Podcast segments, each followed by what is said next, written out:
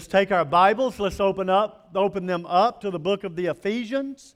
We're in chapter 6, and we're focusing on verses 10 through 20. Um, we're talking about spiritual warfare. We're talking about the strategies of warfare, the, the enemy in the warfare, the realm of the warfare, if you will. But also, we're going to talk about the armor of our warfare um, before we complete it. But all of it comes together to help us, help us to understand that at this moment in time that 1 Peter 5 8 tells us that Satan is roaming, roaming around like a roaring, roaring lion looking for whom he may devour. And you need to say this with me it's me. It's you that he wants to devour. It's you that he wants to destroy.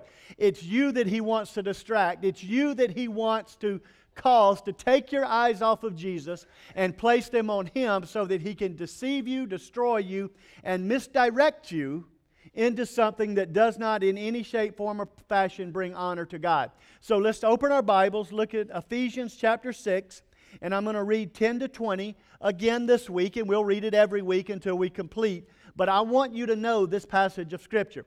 So, how does it begin? Finally. Now, again, if you've got a finally, you know he's making a point, right? He said, Everything I told you back here about what to believe and how to live out what you believe, all of those things back there, he says, I'm going to bring it to a point right here, right now, in this conversation. So he says, Finally, my brethren, be strong in the Lord. Everybody go with me. Be strong. Be strong. I'm talking about show the guns. Be strong and in the power of his might. Put on the whole armor of God that you may be able to stand against the wiles of the devil. And this is a side note here. It doesn't say that it's already on you, does it? says it's available to you, says it's accessible to you, but you must make the effort to put it on. How often should you put it on? I'm going to tell you, you should put it on daily. And if something's going on in your life, you may have to remind yourself multiple times throughout this day I'm going to put on the armor of God. Just because God makes it available, He is the perfect gentleman. He does not force you, uh, Himself on you, nor all of His benefits on you. But he says, Put it on. Put on the whole armor of God, that you may be able to stand against the wiles of the devil. For we do not wrestle against flesh and blood. Look at your neighbor and say, You're not my enemy. I know we did that last week, but we need to say it again this week because right now, no matter what I read, where I turn, what I look at, everything is telling me that my enemy is flesh and blood. Would you agree with me? But my Bible tells me that that's not the truth. My Bible tells me that that is a symptom of a greater problem that is spiritual in nature. And so, therefore, if I'm going to stand on truth, I must learn how to state the truth.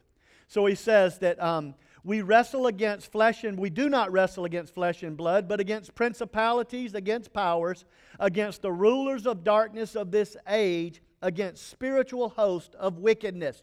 Now, listen to me. God is omnipresent. Do you agree with that? That means God can be anywhere, every, God is anywhere, everywhere, all the time. Satan is not omnipresent. So he can only be in one place at one time. So, therefore, to do his work in the spiritual realm, he has enlisted a host of followers that we're going to now read and know that they are principalities, powers of darkness, and this kind of thing. So listen to me. I believe that Satan does not approach most of us at any time in our life. I think he has greater things to do. Now, do I think his principalities, powers, and armies of darkness do approach us? Yes, I do. Um, all the time. But because he cannot be in everywhere all the time, he has people that do his work for him. So we want to be not people, but armies, spiritual beings that do his work for him. So it says that that's who's at work. Darkness against spiritual host of wickedness in the heavenly places. Therefore, finally, we need to know this, but therefore, because now we know it, there's an action we need to take. Therefore, take up the whole armor of God. Two times in one paragraph or one section of Scripture, God is trying to tell you something this morning. You got to get up, get dressed, and get ready for a spiritual battle. Stand therefore, uh, that you may be able to withstand in the evil day, and having done all to stand. Stand therefore, having girded your waist with truth, having put on the breastplate of righteousness, and having shod your feet with the preparation of the gospel of peace. Above all, take the shield of faith, with which you will be able to quench all the fiery darts of the wicked one, and take the helmet of salvation and the sword of the Spirit, which is the word of God praying always with all prayer and supplication in the Spirit, being watchful to this end with all perseverance and supplication for all the saints. So, do you see that? That you are to persevere and to pray? And that your perseverance and your prayer are an encouragement to the person next to you? You see, it's not if we go into a spiritual battle, it's when do we go into the spiritual battle. And every one of us are commanded to stand up with a testimony of perseverance. We're commanded to stand up with, a perse- with the, with, through perseverance with supplication. That means I am going to God on your behalf because we're at war with the powers of darkness. Satan is trying to destroy, to use himself and his minions to destroy anything good that God might want to accomplish on earth with us and through us and for me that utterance may be given to me, that I may open my mouth with boldness to make known the mystery of the gospel, for which I am an ambassador in chains, that in it I may speak boldly as I ought to speak. How many of you think that with all that's going on in the world right now, that Christians are afraid to speak as boldly as the Scripture commands us to? I believe we are. I believe that we're afraid what? We might offend somebody. I'm afraid we'll be, we're afraid we'll be ridiculed or made fun of or even attacked, or in some countries, put into jail for what we say we believe. And that is a trick that Satan has sold to us. And because God says, speak boldly no matter what's going on. Now, two times since we've read this, he told us to put on the whole armor of God. Now, I want you to know something about all of this armor. All of this armor is defensive, except for the sword. It is the offensive weapon in the armor of God. But also, what we see about all of this armor, it is all front, frontal armor. There's none of it that is back armor. In other words, if I'm retreating, I'm exposed. But if I'm coming forward, I have a belt of truth. I have a shield of faith. I have a sword of spirit. I have a helmet of salvation. And so as a child of God that is going to be in warfare, I need to remember that God wants me marching onward, not retreating backward. Therefore, we must be equipped. Now, last week, in our talk and study of the armor or the spiritual warfare, the armor of God, and all of that, we said that there is one enemy that is common to all of us. In fact, really, it's the only enemy it's Satan. Because if we go back to the passage, it says, Be strong in the Lord, put on the whole armor, that we may be able to stand against the schemes of the devil. It says that we do not wrestle against flesh and blood, but against Satan and his armies.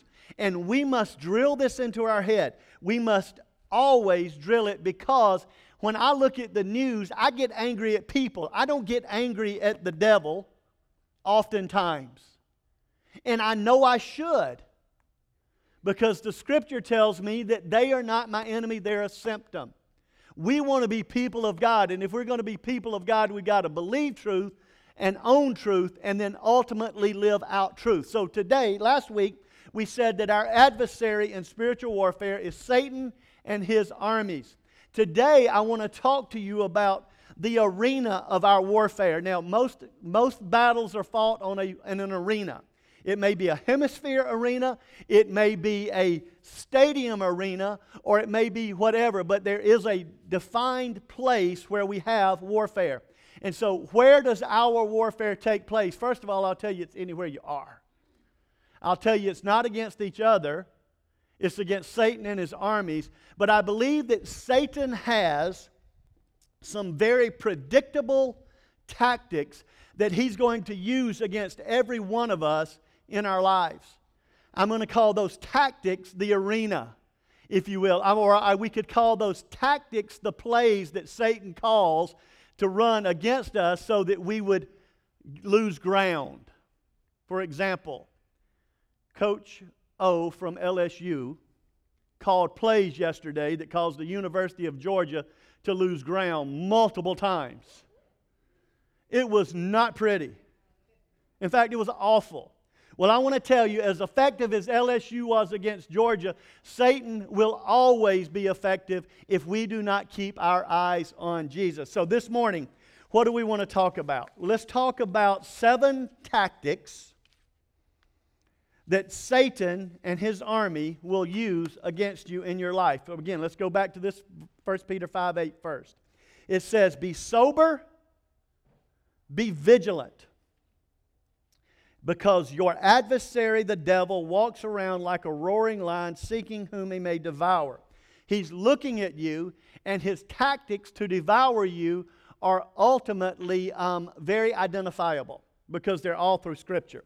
So, the first strategy that I want to talk about this morning is discouragement. Now, the word discouragement literally means this to remove courage from you. That's all discouragement is it is the removal of courage. So, when you are discouraged, you do not have the courage to fight the day. When you are discouraged, you don't have the courage to fight the moment. When you are discouraged, oftentimes you don't have the energy to look out in front of you and to see how to navigate the course of life. Satan wants to discourage you. He wants to remove your courage. He wants, how does he do that? He reminds you of your past. He reminds you that you're inadequate. He reminds you that you're too big of a sinner.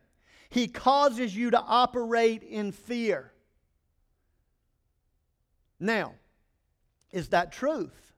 No, because the scripture says that for those who are in Christ, there is therefore no condemnation. So it does not matter what you've been before Christ, it matters who you are in Christ. So when Satan brings up your past, you just simply remind him, My past has been covered by the blood of Christ. Hebrews says, Through the shedding of blood, there is forgiveness of sin. In fact, what God tells you He would like to do with your past is that He would like to restore the years the locusts have eaten, and He would like to use your past in your present to help somebody else's future. Do you hear me? What Satan wants to do is to remind you of your past, discourage you, remove your courage from you, and cause you to sit down in depression or despair and not be onward Christian soldiers marching off to war. All right?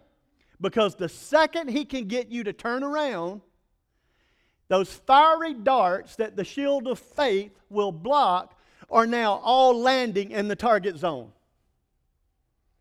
So think about it this way.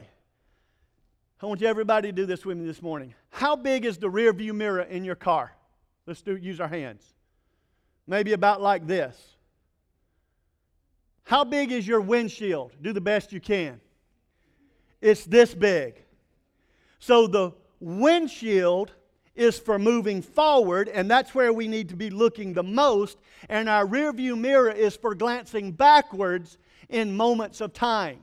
If you tried to drive your car backwards, looking in your rearview mirror, if you can, by the way, come see me afterwards. It'd make a great illustration. But most likely, you would not do very well at that, at least at the speed that life goes. All right? But when I put my turn myself around and I look out of my windshield, I can see and move at the pace of life. Satan wants you to focus on the rear view of your life instead of the windshield of your future. He wants to discourage you. So that's his, one of his top strategies to remove courage from you. The next thing that Satan wants to do is he wants to cause division. Ecclesiastes 4 9 and 10 says, Two are better than one because they have a good reward for their labor. For if they fall, one will lift up his companion, but woe to him who is alone when he falls, for he has no one to help him up. Now, that is a literal thing that we can look at. I can picture Raul falling, falling on the ground and him saying, I've fallen and I can't get up. And I would say, Hold on, Raul, I'm coming to help you. In fact, this week, I was in Cracker Barrel and I was walking behind this gentleman that had his walker with him. And all of a sudden, he turned around and looked at me, and his eyes were big, and he hit the floor. He woke up from passing out and he said, I fainted. I replied with a common sense answer Yes, you did. He said, I'm going to get up now. And he tried to get up and he fell back over. It wasn't until I got behind him, reached my arms under him, and helped him sit down that he was able to get up. Now, in normal, everyday physical life, we look at that and say, Of course you would. What kind of human being wouldn't help this gentleman up? And you'd be right. But here's the truth spiritually, it's the same thing. When I fall, I don't need you to become an expert in martial arts and kick me back down. The scripture says to lift me up. The scripture says, I am to lift you up. That is why when Satan divides us, that he can cause the fallen to stay fallen and the church to be arrogant. You know what we do, right? Girl, did you hear what she did? You know, if she hadn't have gone there and been with those people and done that thing, then she wouldn't have fallen. And instead of running to her rescue or his rescue, we sit over here and we get a little puffed up. Oh, I'm in church today. My life's good today.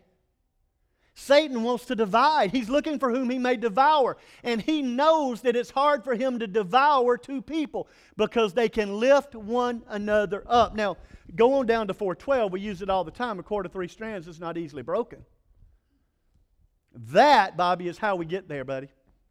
That's how we don't get cut out of the crowd. That's how we stand tall in life. Because Satan is there, he wants to divide. Satan knows where there is unity, there is community. He knows there are better ideas. He knows there's greater cooperation. He knows there's greater strength. He knows there's greater accountability. He knows there is encouragement. Now, what was discouragement? The removal of courage. What is encouragement? It is the infusion of courage. I will take on things that I am afraid of if I know you have my back. Yeah. Satan wants to discourage. Satan wants you alone.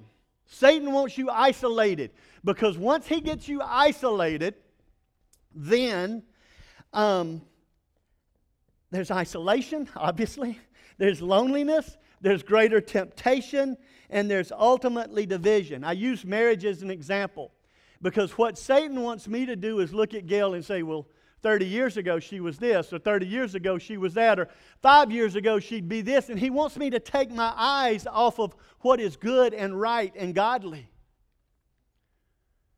Because then I can justify rudeness, or I can justify lack of conversation, or lack of cooperation. I can do that in church. I can do that in a job.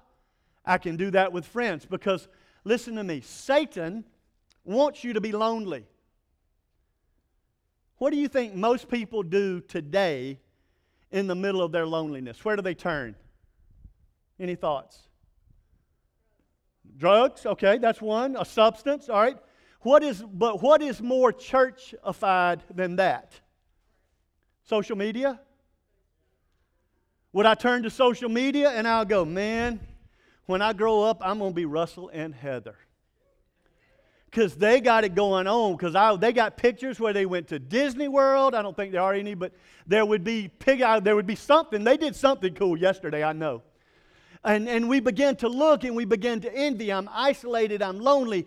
And then I start looking and everybody's got it better. Now I'm dissatisfied with my life, so I want to emulate your life. The problem is, your life's not my life. And I begin to chase something that God doesn't have for me at this moment. Now, it could be substance, or it could be relationship. It could be the satisfaction of a moment that says, because this, this isn't working, I'm going to run over here. Regret is what follows. Satan wants to discourage, Satan wants to divide, Satan wants to cause doubt in your life. He wants you to doubt God's presence. Because you see, the moment you doubt God's presence, you believe God has forgotten you. God doesn't know how bad this hurts. God doesn't know how people are talking about me. God doesn't care that my life is here in this moment right now. And that's a lie because God said, as a child of God, and that's the only people really that can get into spiritual warfare, by the way, is the redeemed. Um, the child of God, God says, I will never leave you, I will never forsake you. In fact, he wrote, had David write the whole book of Psalm 139 where he says, I knew you before. I know where you're going. I know when you stand up. I know when you sit down. I actually know the days of your life that are numbered. God has never forgotten you. But Satan will put you in a situation when he gets you isolated, when he gets you lonely, that you begin to question God's presence in your life. He gets you to question God's promises. God's truth does not reach all the way to me. And we may not say it that way. We may be too churched, if you will, to say, oh, God is good all the time. God is good. But in reality, we're sitting here going, God's promises work for Miss Cherie. God's promises work for Mr. Tom. God's promises work for Cephas. But look at my car. Look at my clothes. Look at my bank account. Look at my inability to, to keep a job or to get promoted in a job. And He will begin to cause us to think all of these things about God, and they're negative things. Uh, God's plan, my sin and my failures have caused me, has caused me to miss out on God's best. God's power, I'm too far gone. God cannot help me. And what is the outcome of that? If I believe that I'm too far for God, I start relying on myself. I start relying on my own knowledge, my own understanding, my own ability. And the moment that I do that, I have become my God. And let me tell you, if my God is any other God than Yahweh, then actually Satan is my master. Yeah. God's power, I'm too far gone. God's provision, this will cause you to doubt God's character and ultimately God's love for you. Discontentment. This strategy causes you to compare your life to the lives of everyone else. You begin to compare your marriage, your family, your finances, your career, your possessions, your education and you go on and make your list of everything in your mind.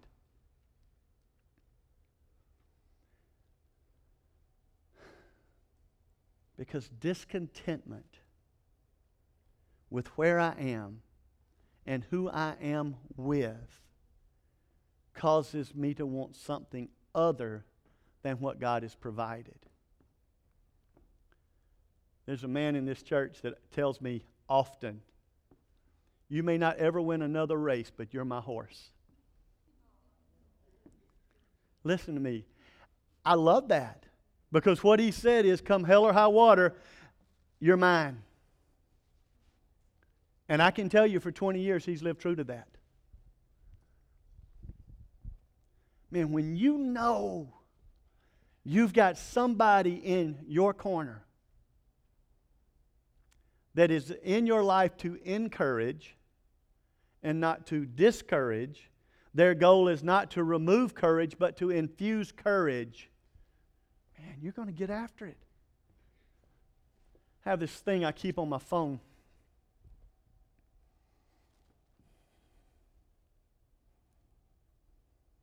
Just to remind me. Somebody somewhere is depending on you to do what God has called you to do. Today, right now. Somebody somewhere is depending on you to do what God has called you to do. And if you don't do what God's called you to do, then there is a chink, is that a good word, in the armor? There's a weakness in the armor. And guys, we know that the scripture has said we need to be braided together. We need to be the cord of three strands. He, we know that He's told us that two are greater than one. But you see, He doesn't just hit us with the, the discouragement and the division and the doubt and the discontentment, but He hits us with distractions. And I'm going to tell you that distractions are not always hideous. In fact, I think He loves to hit us with distractions that are just maybe a degree off of best. He will get us so focused on the good that God wants for us, we forget and take our eyes off the very best that God wants for us. Those are short term distractions. Satan wants you so busy doing good things that you never get to the God things in your life. I mean, there are days that I lay down at night and I think, man, look at this, this, this, and this. And then I look at it and I realize, wait a minute, I missed God's best thing today. What is the distraction that usually pops up in your life? That's good. I will tell you one of mine. I am social. S O C I A L. Social. Um, and so, one of the first things I do when I wake up in the morning is I want to connect with people. I want to know what people have done, what people are going to do, what they're thinking about doing, and anything in the world that can happen. So, the first thing I do often is when I pick up my phone and I go look at social media.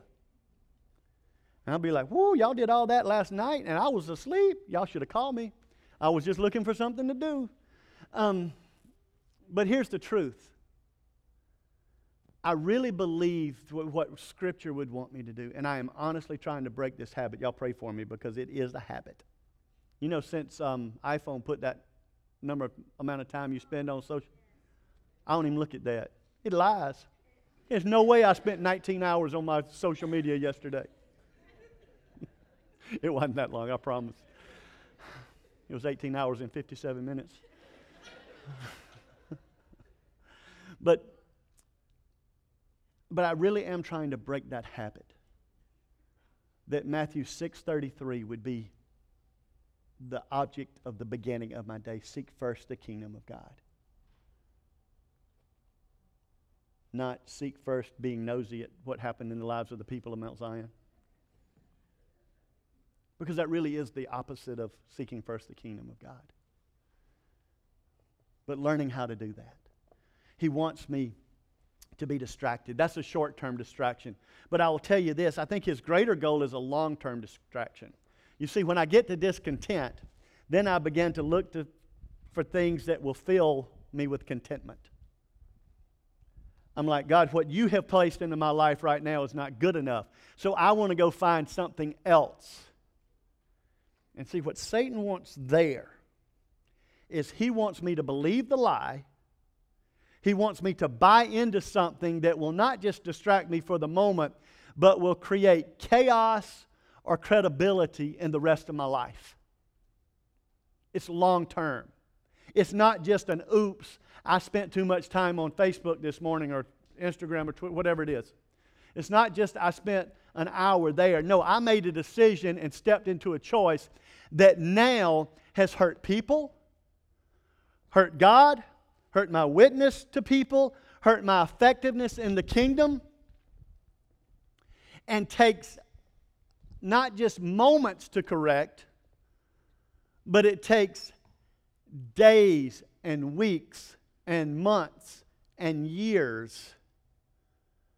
And in many cases, I carry it with me forever. Now, that's when we get back to discouragement. Because when I realize my choice is going to be something that's not over in just a moment, then I throw up my hands and say, well, I might as well, blah, blah, blah, whatever that is. And that's a lie of the devil. The scripture says that if you confess your sin, he's faithful and just to forgive you and cleanse you from all unrighteousness. You need to hear me, though. You can, if you hear this and say, oh, that sounds reasonable, I want to tell you it is a concerted effort to devour you. It's not God just being over dramatic, it is God telling you what Satan wants to do. Um, he wants to deceive you. He wants to attack your mind. He wants you to question everything God says. He wants you to say that what God says is wrong. He wants you to say it's right. And what God says is right, He wants you to say it's wrong.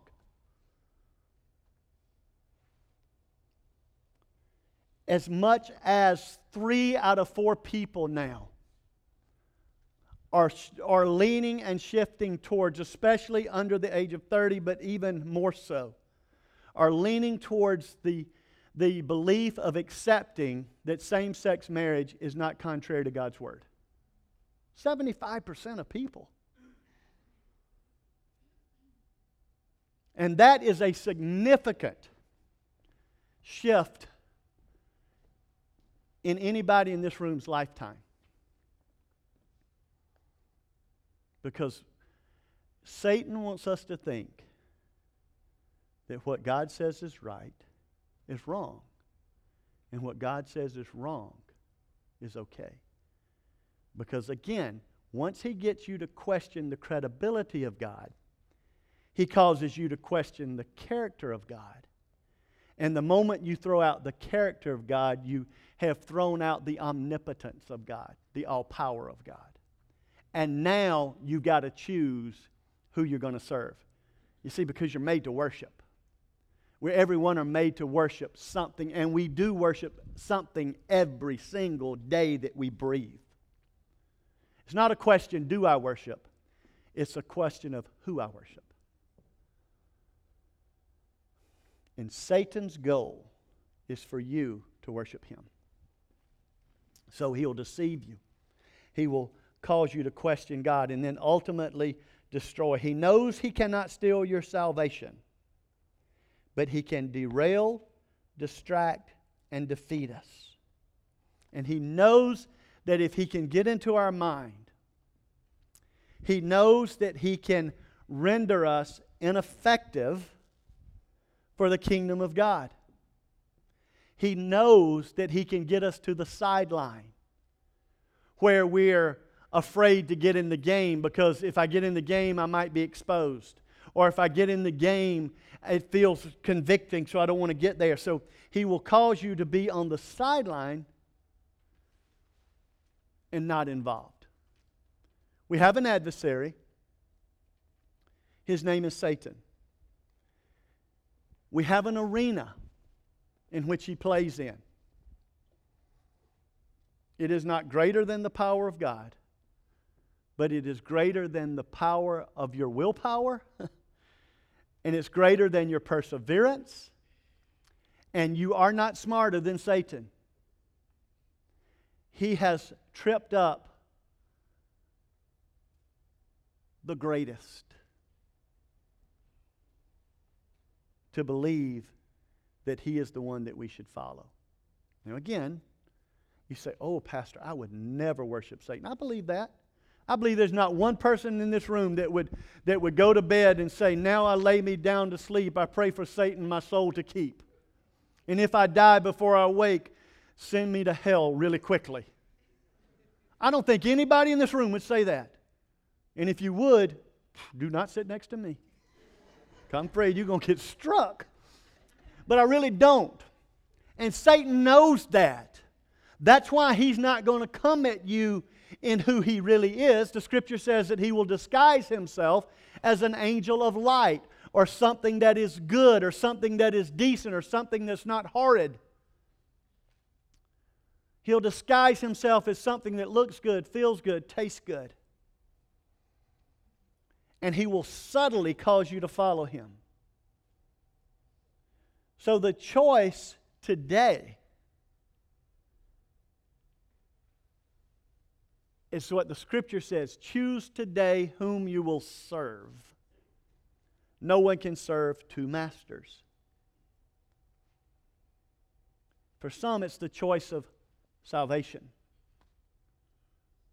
For most of us, it is the choice of not being deceived. It's the choice of being diligent. It's the choice of persevering.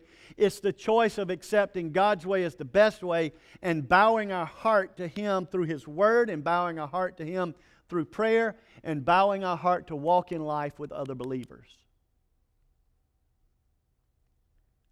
Because I'm just going to tell you, just from an observation, that some of us feel isolated.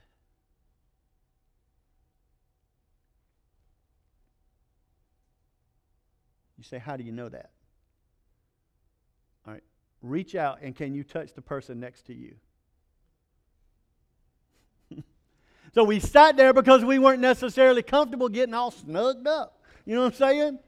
So we need to get snugged up. We need to be like, You're my family, you're my friend. I'm going to walk in life with you.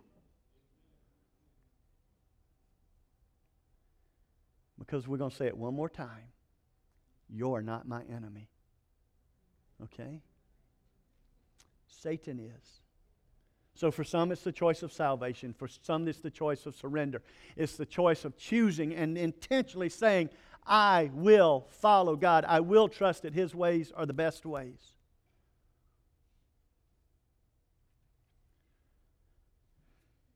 For some, it's just connecting. It's coming off the sidelines and stepping into the game emotionally, physically, financially, relationally, with knowledge.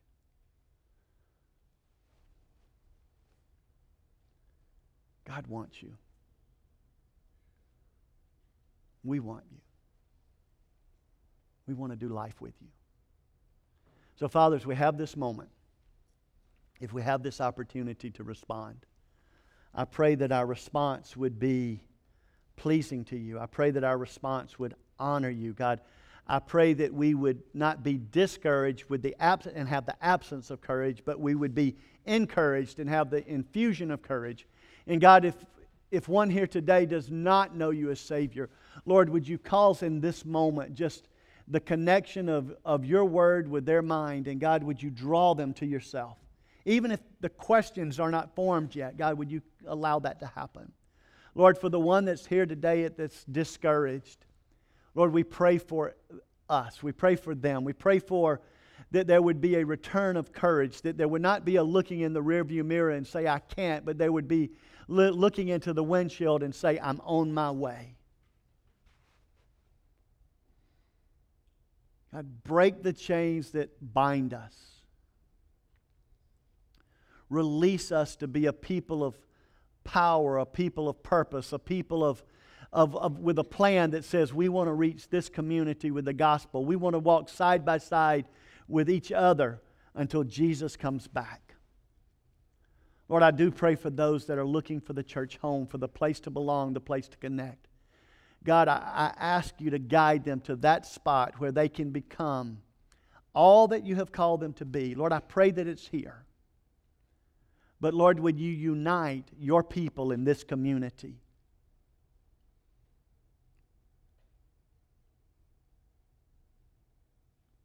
And God, help us to see that our, that our battle is not each other, but we have a common enemy that we can unite against. All for the purpose of seeing young men and women and boys and girls and men and women in this community become followers of Christ. Lord, we pray for the restoration of lives. Lord, we pray for lives that are destroyed by addiction God, that you would set them free. We pray for relationships that are broken, that God, you would mend us together. Lord, we pray for the lies that have, we have believed and now are permeating our mind and our society. God, that we would turn us, that we would turn our eyes to the truth.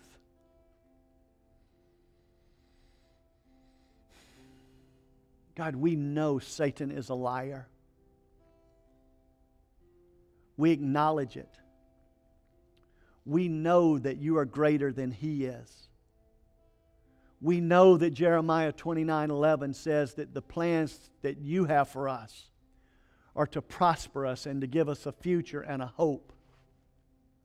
God, we know that you have called us to be your ambassadors, to step outside of these walls and into the lives of people and bring them into the house of God so they can see how great you are. Lord, we are praying for courage today.